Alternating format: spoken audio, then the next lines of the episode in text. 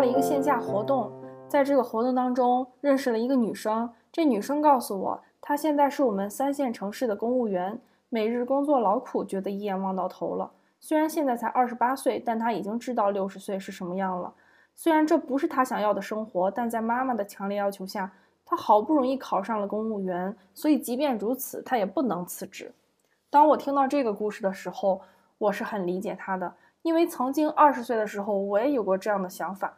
虽然与他不同的是，我当时的状态不是公务员，我就是一个刚毕业的迷茫大学生。我也不想过着一眼望到头的生活。虽然我从小生活的地方现在看来什么都不缺，稳定又安逸，但对当时的我来说，我就像是浪浪山里面的小猪一样，我就是要出去看看。所以今天我想聊一下，什么样的人适合出去闯一闯，什么样的人适合留在家里。大学毕业后。我跟我非常喜欢的男生一起去了北京，后来我又去过广州和上海工作，在这三个城市当中有一大段的生活经历，也让我真真切切地感受到那里的生活是什么样子的，缺点是什么，优点是什么。在这当中也认识了来自全国各地各省市的朋友们，与他们沟通交流，也去其他的城市旅游，让我对自己的家乡山东淄博有了更为准确的认知。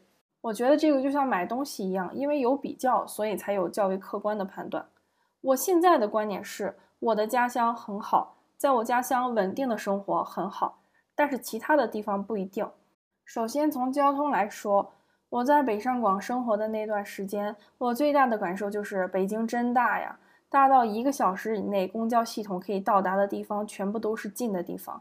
虽然上海和广州也是一线，但是一线和一线也是存在差别的。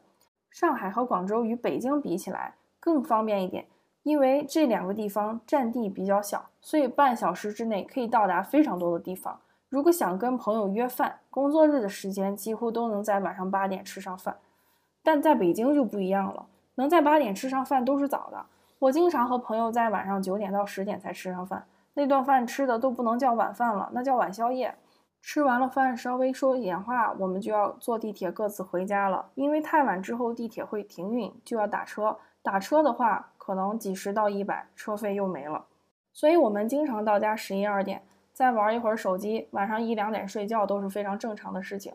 我们早上九点上班，晚上十点吃饭，凌晨两点睡觉。我们在北京却过着韩国的时间。如果是周六日，那从准备出门到吃上饭，最快也要两个小时。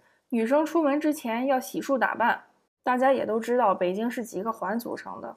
周六日约饭基本上从环外到环里去，而且如果你想吃一些网红餐厅，你需要排队排一个两个小时都是常态。像东四十条路上的那个湖大餐厅，我到现在也没有排上队，因为我每次去都要两个小时以上。但如果在我家周村，那就很方便了。从交通上来说，我们这里是中心位置，电动车十五分钟能够到达所有的地方。就算朋友临时约饭，我们也不会在路程和时间上感到非常有压力。虽然我的城市很小，但是但却是一个麻雀虽小五脏俱全的城市。我妈妈甚至都不愿去三公里之外的地方剪头发，因为她觉得太远了。即便有电动车，她都觉得懒得动。第二，从朋友和社会关系来说，在我们的认知范围里，经常会觉得小城市靠关系，大城市更公，大城市更公平。但其实我想说。在一定的范围之内，这件事情是正确的。这个范围就是，当你是一个初入职场的人，你在三十岁之前大概率还没有做到公司的中高层。这个时候，你会感受到小城市确实靠关系，大城市似乎有更多的机会，可以更公平的让你在这里去竞争。但当你在一个行业内做到中高层的位置以上，你会发现整个圈子还是这么大，资源还是这么多，该找关系的还是得找关系。而且在大城市找关系也不一定在小城市更容易一些。在竞争少的地方，你有的东西我也有，那作为第三方，他凭什么选你不选我？当然是要看关系的。其次，以前大家都觉得南方更注重生意，注重公平；北方更注重朋友，注重社会关系。其实我想说，南方也注重关系，只不过人家注重的是家庭或者家族的关系。不知道大家。知不知道沙县小吃？他们只传沙县的人，而不传外地的人，所以他们才能够保证沙县小吃在全国各地味道一样。再说到朋友关系上，其实在大城市当中的朋友是很多的，但是大家全部都像天上的风筝一样，每个人都手中都有一根线，那根线就是自己的家乡。然后我们飞得很高，在其他的城市飘来飘去。我经历过很多次，无论多么密切的关系，多么浓烈的朋友，分别之后都会慢慢的淡忘，最终一笑而过，躺在微信的列表中不再联系。这个时候的你。尤其是遇到困难的时候，想找人说话的时候，发现你是怅然若失的。你好像经历过很多，但是好像又竹篮打水一场空，什么都没有。所有的繁华都是过眼云烟。当你在转头的时候，看到你家里的朋友，他们有可爱的孩子，稳定的社会关系，有的时候还是会觉得非常羡慕的。再有一个点，我其实觉得小城市的人会更加的善良以及热情一点。我想，这可能跟小城市的社会流动性比较低也是有关系的。大家要在这里过一辈子，谁也不想让自己的品德不太好，然后最终被议论，最终在这里过得混不下去。因为毕竟一辈子低头不见抬头见的，就算有一些人性的恶，也大概率会收敛很多。你不善良不友善，你就会被孤立，你整个社会关系就崩塌了。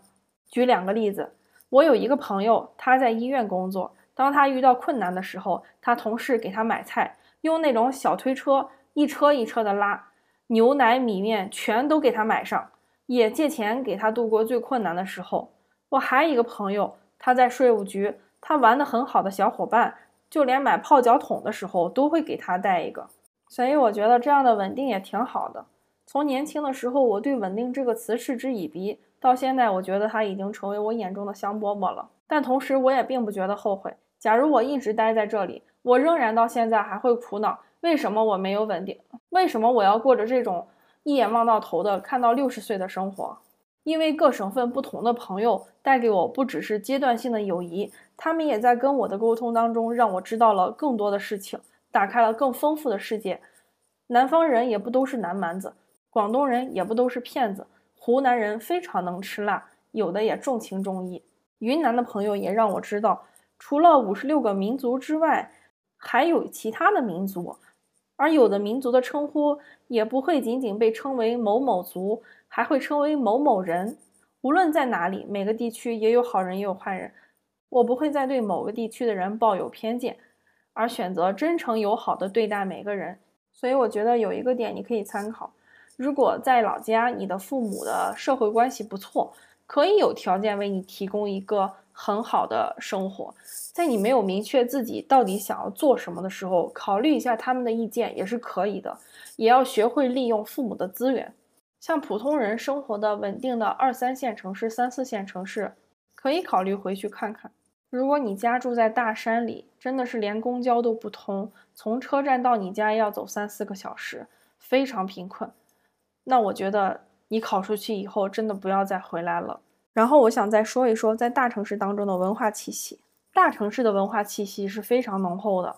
我们可以打开美团，定位到北上广，看看各种丰富的活动，什么一元体验吉他课、架子鼓、贝斯、绘画、舞蹈，还有各类博物馆、成人游乐园、失重体验馆，以及各种各样的演唱会、live house 的演出、音乐会、话剧。还有各种各样的年轻人举办的线下活动，骑行、爬山、心理学爱好社、摄影、轮滑、动漫展、艺术展、滑板等等。大城市有最先进的文化，有最先进的体验。如果你对这些充满兴趣，其实我也觉得可以尝试在大城市当中去生活一段时间，看看你要不要在这个城市定居和扎根。但令人难过的是，我之前在互联网中从业，实在是太累了。我认识的大部分同事几乎都会像我一样，周五晚上下班跟朋友一起吃个饭，回到家之后凌晨一两点，睡到星期六的下午一两点，然后再起来洗澡点个外卖，一整天几乎就过去了。周日出去约一下朋友，一天又过去了。所以我几乎很少有时间去参与各，去参与这样的活动。就算是这样丰富多彩的活动。我很难有时间还有精力去参与，所以我觉得一线的资源确实是很多，但是有没有福分，有没有福气去享受，那是因人而异的。最后，我觉得最令我接受不了的是，在大城市几乎每年都要搬一次家，搬家这件事真的是让人筋疲力尽，因为每次总要买一些东西，又扔掉一些东西，比如说马桶刷，这个脏东西。搬家的时候根本不愿意带着，但是你又必须要用，所以你搬到新家之后又必须再买一个新的。虽然它价格不贵，但是你觉得一直在浪费。其次，我是一个非常喜欢收纳的人，但是由于频繁的搬家，让我没有办法买收纳。因为在搬家的时候，我会发现很多东西我根本带不走，他们对我的生活没有任何的帮助，就是买了就是我的累赘，所以我不得不被迫断舍离。这种被迫的断舍离是不幸福的。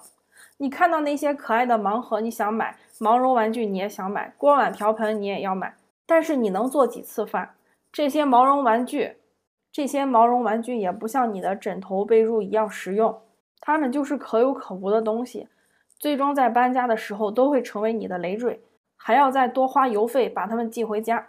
除了搬家，最最最令我讨厌的就是工作不稳定这件事情。